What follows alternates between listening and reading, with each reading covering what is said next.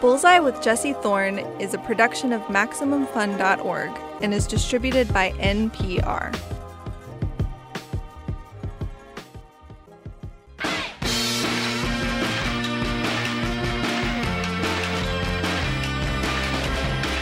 It's Bullseye. I'm Jesse Thorn. Michael Ian Black maybe has one of the most varied resumes in comedy. He was, of course, a founding member of the comedy groups The State and Stella. He's a beloved TV host and panelist. He's acted in dozens of movies, appeared on even more TV shows and podcasts. He's also a prolific writer. Since 2009, he's written almost a dozen books, some for children, some for grown ups, and then there's his latest, which is kind of for both. A Better Man is, as the title calls it, a mostly serious letter to his son, who's college aged now. In it, Black talks about his own childhood and the lessons he wishes he'd been taught, the stuff you'd expect to see in a memoir. But then he digs deeper, asking what it means to be a man in today's world. He talks about mass shootings and suicides, both of which are disproportionately committed by men. He talks about toxic masculinity and what it means to be a man in its absence. Our good friend and guest host Carrie Poppy recently read the book, and she was so compelled by it she decided to bring Michael on Bullseye to talk about it. So, without any further ado, let's get into it. Michael Ian Black, in conversation with Maximum Fund's own Carrie Poppy.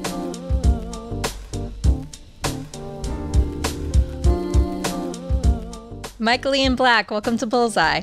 Thank you. It's lovely to be on Bullseye. Oh, good. Oh, are you a Bullseye fan? Of course. Well, uh, you know, I go way back with Jesse years and years. Nice. Um, well, we're here to talk about your your new book, A Better Man, which is a sort of open letter to your son, and then also maybe by extension a letter to all young men, or at least all young American men. And so mm-hmm. maybe you can tell me how this went from being a letter to an op-ed to a book. Well, it really started as a Twitter thread of all things. Mm. Um, after the Parkland shootings in Florida. Mm. Um, it was a high school shooting, which I guess is, it, I mean, I know is the worst high school shooting in American history, but not the worst school shooting in American history. That distinction belongs to Sandy Hook Elementary School, which is about half a dozen miles from my house.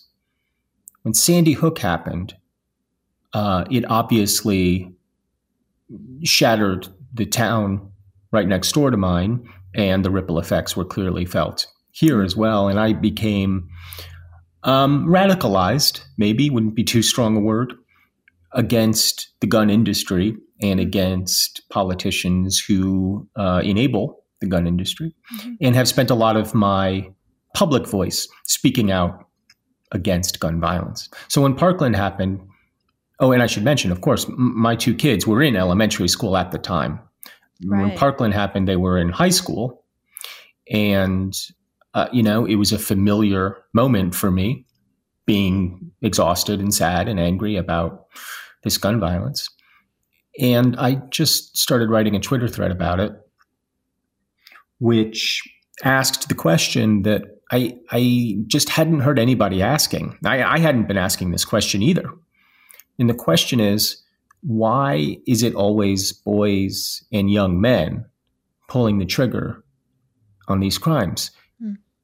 And it seemed, you know, it was such a, a kind of obvious question, maybe too obvious, because we just all kind of know as humans that men and boys are responsible for the overwhelming amount of violence around the world. So that was the Twitter thread. Like, what's going on? Why, why, why are we like this? Mm-hmm not expecting to do anything really other than just shouting into the void as I often do. and as, uh, as the New York Times asked me to write an op-ed.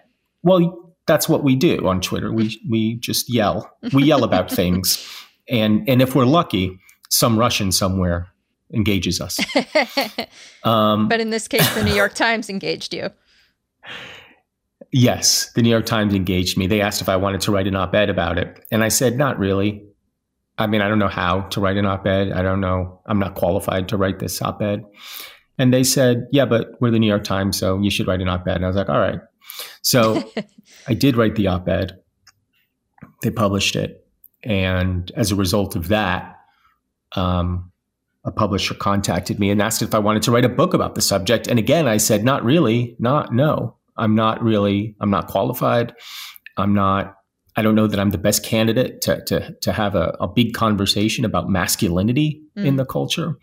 And I was afraid that I was afraid that it would look like I was just another celebrity, and I use that term very loosely, um, getting on a soapbox and preaching to people who didn't want to hear that person's opinions. I was really cognizant of that. I, you know, I just felt like God, like it drives me crazy when people I know from television and movies adopt an issue. And do I really want to be that person? Mm. Just spouting off and bloviating. And I said, you know, I said it to, to my publisher, you know, I, I said that. Or the person who would become my publisher, the woman, lovely woman named Betsy Gleick. And she said, um, I totally get that. That makes a lot of sense to me. But there's two arguments favoring you doing this. One is you are a writer, you have written books before. This wouldn't be your first book. Um, you've obviously thought about this issue a fair amount, which is true. I have. You have a son who is who could benefit from this, and you could um, maybe speak to an audience that isn't um, hearing this message from the, the, the more kind of academic and mm. gender theory points of view. And then she, and then her final argument was, well, why not you? And I was like, yeah, I don't know. Why not me? so I thought about it. Like I really wrestled with it.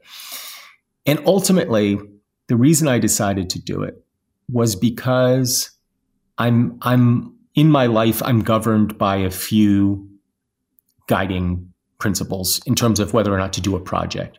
The first, most obvious one is, will I make a lot of money from this? Sure. And the answer to that, the answer to that question was, no, you will not. Mm. Um, so then you close the project, the sec- and that's why there's no book. that's right. the second question is, will it be fun? You know, if you're not going to make a lot of money, will it be fun? And the answer to that question was probably not. No. Um, it doesn't seem like fun. It seems like it'd be a lot of hard work, and uh, and I don't know that I could do it anyway. And the third question, which ended up being the most important one, was Does it scare you? Mm. And it did a lot. Mm-hmm. And it was the, it was the yes to that question that made me decide to do it to move to decide to move towards something that i was emotionally engaged with even if that even if that engagement was basically terror interesting so uh, that's actually reminding me of a part in your book where you're talking about uh, this pressure maybe some deserved some not that we put on men to be the one who goes down the stairs in the middle of the night into the darkness mm-hmm. and faces the potential intruder. And of course, the intruder usually ends up being your cat or something. But uh, nevertheless, right. you're the ones who are sort of sent out into the darkness. And it sounds like that was kind of the approach you took to this book. Well, I'm going to send myself out into the darkness, but it's more of a sort of intellectual darkness. Yeah. And in fact, I think I end that chapter by encouraging my son to step into the darkness, mm-hmm. you know, find those opportunities in your life where you know, you don't know what that sound is. And it might be worth going to check it out, even though it terrifies you. Yeah. Is that advice you'd give to your daughter as well? No, I don't give advice to my daughter. Oh, that's She's fair. just a girl. Yeah, yeah, yeah. Yeah. Fair enough. Does she speak? Yeah, of course. Of of course, that's advice. I, you know, I, I, the book is written to my son. I mean, it's it's it's it's called a mostly serious. The subtitle is a mostly serious letter to my son, but it is, um, I hope, equally applicable to my daughter. There's a lot there's a lot that's about her in the book as well. You know, let's talk a little about the concept of books that are also letters. So I feel mm-hmm. like in letter writing, there's obviously usually the Im- the implied privacy of the writer, and in some cases, the implied privacy of the recipient. And with with open letters or books that are letters, you know, you're getting into like a grayer area there. And it made me wonder did you talk to your son about, well, I, you know, this is a letter to you. Are you okay with everybody reading all my my sort of intimate thoughts as they are directed to you? Yeah, of course. And um, he responded in the way that I think um, most 18 year old boys respond to questions directed at them, which is to say, yeah, whatever. that was basically his reaction. I've heard you say elsewhere that uh, your son hasn't hasn't read the book yet, and um, is that still the case? It's um, sort of the case. He has Oh. read some of it. Oh, Some of it. What do you think? He doesn't love it. Oh, he doesn't. Love he doesn't it. love it. Oh, No, uh, no. Um, tell me about that. Well, th- I think there's a couple things at play. The first is, and I'm interpreting this as a good thing. He's like, it doesn't sound like you. You're not. It's not like you're really talking to me. It's like Uh, you're you're being writer guy. And I'm like, yeah, it's a book, dude. It's a book. you know. And I think you know if if you're if if you live with somebody and you hear them speaking to you day after day after day, yeah, I can understand that. Like it is it is a little more writerly than if I were speaking to him directly. But also, I suspect although he has not confirmed this for me, that he's not that comfortable reading his father's innermost thoughts Mm. about him and about life and about masculinity. You know, I think it might be a little bit TMI for him. Oh, interesting.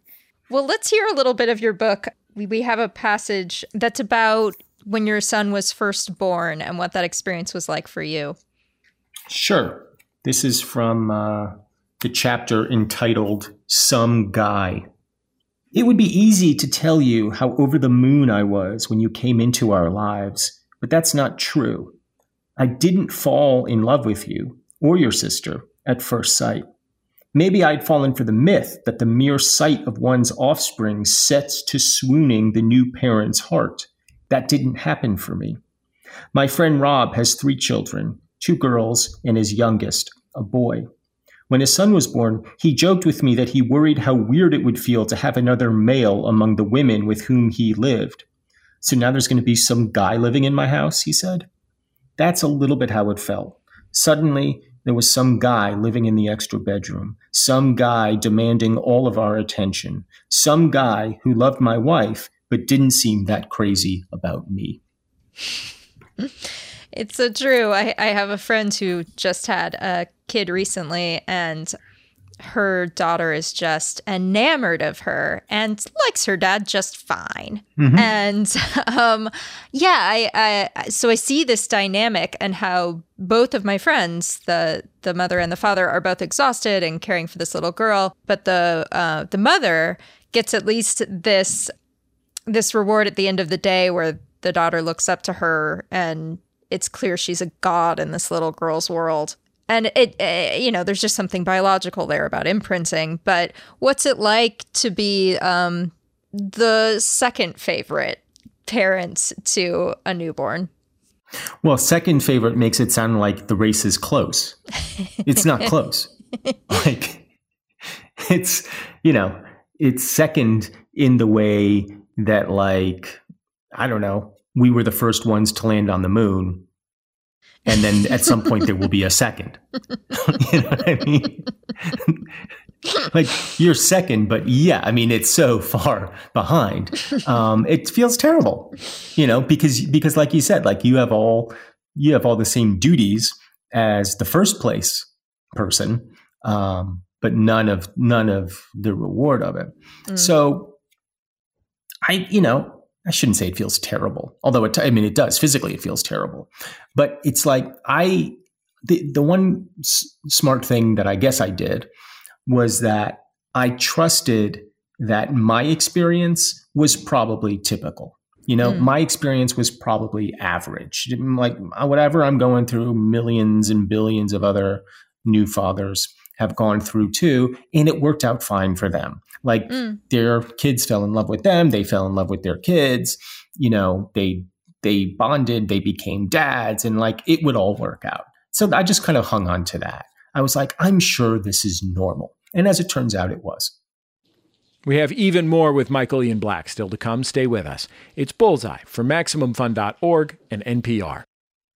At Planet Money, we are also grappling with what's going on in the world. We just don't know, and, and you're still going to have to decide. So we call up economists like Emily Oster. It's like we're fighting the pandemic by having a bake sale or something. exactly. I mean, all due respect to bake sales. Exactly.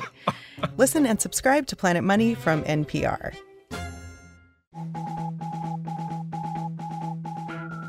Hey, I'm Dan McCoy. I'm Stuart Wellington. And I'm Elliott Kalan. Together we're The Flophouse, a podcast where we watch a bad movie and then talk about it. Movies like Space Hobos, Into the Outer Reaches of the Unknown and the Things That We Don't Know, the movie, and also Who's That Grandma? Zazzle Zippers, Breakdown 2, and Backhanded Compliment. Elvis is a policeman. Baby Crocodile, and the Happy Twins. Leftover potatoes? Station Wagon 3. Herbie Goes to Hell. New episodes available every other Saturday. Available at MaximumFun.org or wherever you get your podcasts. Bye. Bye. It's Bullseye. I'm Jesse Thorn. Our guest is Michael Ian Black, the comedian, actor, and writer. His newest book is called A Better Man, a mostly serious letter to my son. He's being interviewed by our friend and correspondent, Carrie Poppy. Carrie is also the host of the podcast, Oh No, Ross and Carrie. Let's get back into it. You know, so speaking about um, uh, parents, you also talk about your mom in this book, who had a really extraordinary life. Um, came out when you were a, a, a child as, as gay and took a, a long term girlfriend who you lived with and you also share that you found out that she had at one point been a, a, an electroshock therapy patient. And then mm-hmm. you kind of, there's some sort of guesswork about that whole story and filling in some gaps.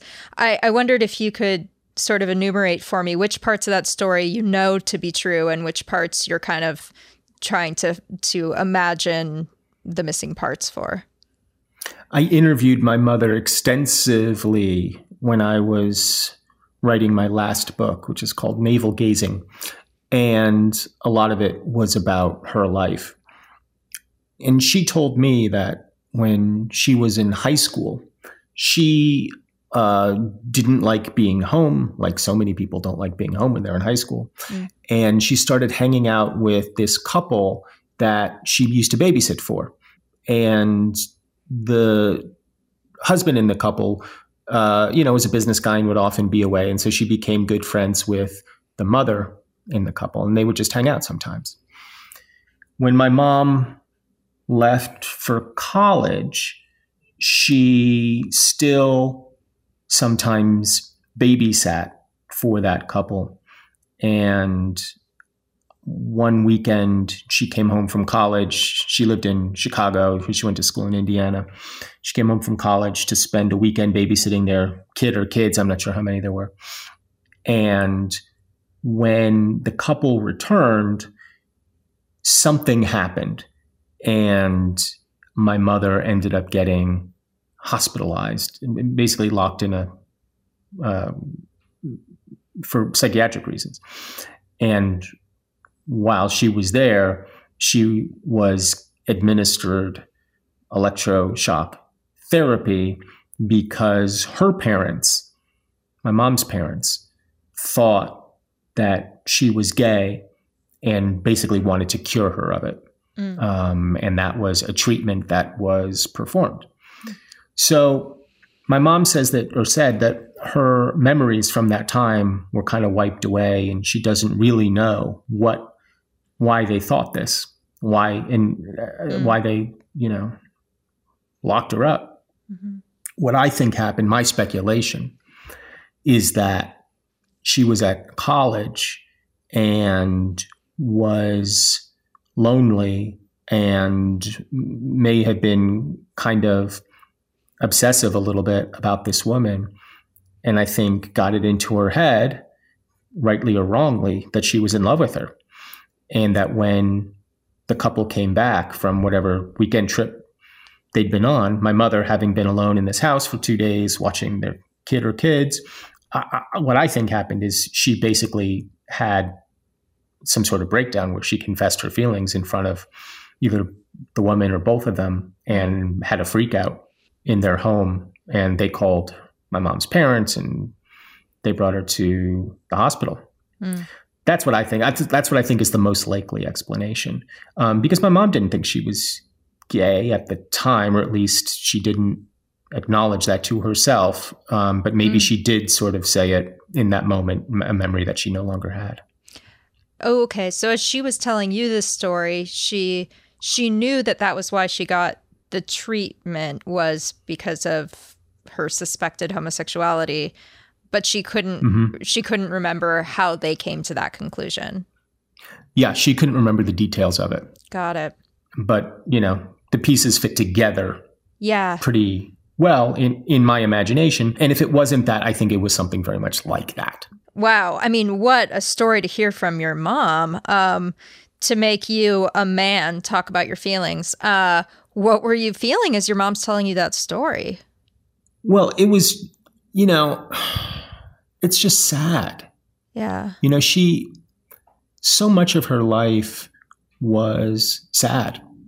She, she was a really bright woman mm-hmm. who grew up at a time when she couldn't realize her potential. She wanted to be a lawyer, and there were certainly women who were lawyers then, but it was rare and it required a kind of support that and confidence that my mom didn't have. She wasn't allowed to be her full self as a gay woman. So she, you know, married a man that ultimately I don't think she loved, had a marriage that didn't work, entered into uh, a lesbian relationship for 17 years, which was abusive. That's the relationship that I grew up in. Ultimately, left that relationship, and then towards you know the latter part of her life, met somebody that was uh, and continues to be really great and lovely and supportive, and uh, is a terrific person, and and was an amazing partner to my mom during the last several years of her life when my mom was just spiraling in health issues, just issue after issue after issue. Mm. So, you know, in all those years, I think my mom, you know, she was 72 when she died, still pretty young. And, uh, you know, I think she probably, probably five, six, seven years of that, of those years, uh, all of her years, I would say were really happy years. It's Bullseye. I'm Jesse Thorn. Our guest is Michael Ian Black. One of the the images that sticks out of my mind as I think about this book is you sitting down writing it, and you mentioned that you can hear the cat uh, finishing up the food in her food bowl, and that just sort of this this centeredness, this groundedness of being in a home, knowing you're okay, hearing just the day to day things going on around you that that strikes you as what it is to be a secure adult or a secure man. I describe it as rootedness in the sense of feeling like I'm rooted to a place and rooted to an experience and I guess a time. And it doesn't mean that like I'm that the, the roots are physical, although, you know, I live in this house with these people. But there's a kind of maybe groundedness is another way of saying it um, they're similar. This sense of feeling a part of this place and of these people and of this time. And that produces a kind of contentment that I didn't know in my earlier years I was capable of feeling. Mm-hmm. So, Michael, there's a moment in your book where you talk about realizing you weren't, quote unquote, behaving like a man. Can you tell me about that? Well, I mean, it, it, it, it happens when I'm like three or four years old. And I'm at a, a family was invited to a party and we go and a, a, a, big lab, not unlike the dog that I have now, except I think black, um, or brown, jumped on me, and I just started bawling and and feeling like you know I was terrified. I thought the I thought the dog was trying to eat my face, and you know my mom was trying to get me to calm down, and I wouldn't calm down, and and I I remember hearing somebody say something like, "Come on, kid, be a man." You know? Mm. And it wasn't even mean. It was just like encouraging. I couldn't have exp- I couldn't have articulated what I was feeling in that moment. but I knew that it didn't align with who I felt myself to be. Like I knew that I wasn't behaving like a man, but I wasn't a man. I was a boy. And I knew that even in making that request that there was something about me as a boy that wasn't quite aligning with who I was supposed to be as a man. And that was probably the first time I understood that my own experience of being a guy didn't necessarily match up with the way other people thought I should be as a guy. Yeah, that was one of the moments in the book where I was like, oh, okay. You know, this is a way that my um, childhood was very different just in terms of being a girl. I can't imagine anyone saying to me, be a woman in that scenario. If No. you said that, it would be an intentional joke. It, it wouldn't even make sense, really, It- it- Mhm. because this is not a phrase that we use. We understand that girls will be women because of their biology. Mm. Um, but men aren't afforded, or boys aren't afforded that same grace. We're not, it's never assumed that we're going to grow up to be men. And in fact, in a lot of ways, even when we are men, that manhood is conditional. It's often, we often feel like it, you know, there, there's that phrase, your man card was revoked. Like, Mhm. what does that even mean? Like, is there such a thing as revoking a woman card? No. Right. Um, we understand that that's nonsensical, but it's not in the case of men. Uh, well, Michael Ian Black, thank you so much for being on Bullseye. Oh, it was my pleasure. Um, thank you for having me. Michael Ian Black, everyone. His new book, A Better Man, is available to buy now. Support your local independent bookstore. Go get it there. Uh, you can also find Michael Ian Black on Twitter, where he is maybe the smartest, funniest person on that entire dang website. Uh, wonderful hero. And also, can I just say, go go watch the state sketch where Michael Ian Black plays the Pope. Uh, if you want to know what Michael Ian Black is like when he's being dumb. Anyway, thanks to Carrie Poppy for conducting the interview. Carrie is the host of the wonderful podcast Oh No, Ross and Carrie, where she and her co host, Ross Blocher, investigate spiritual and paranormal claims by, well, by doing them. Lately, they've been learning to become exorcists. It's a lot of fun. Oh No, Ross and Carrie.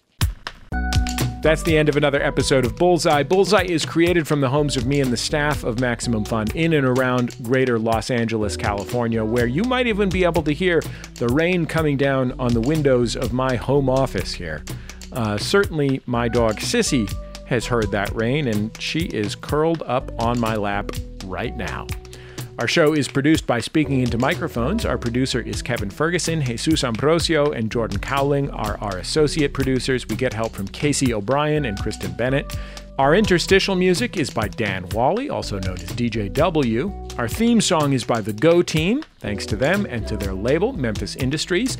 If you want to hear the latest about what we're up to, you can keep up with the show on Twitter, Facebook, and YouTube. We post all our interviews there. And I think that's about it. Just remember, all great radio hosts have a signature sign off. Okay, says he finished. Bullseye with Jesse Thorn is a production of MaximumFun.org and is distributed by NPR.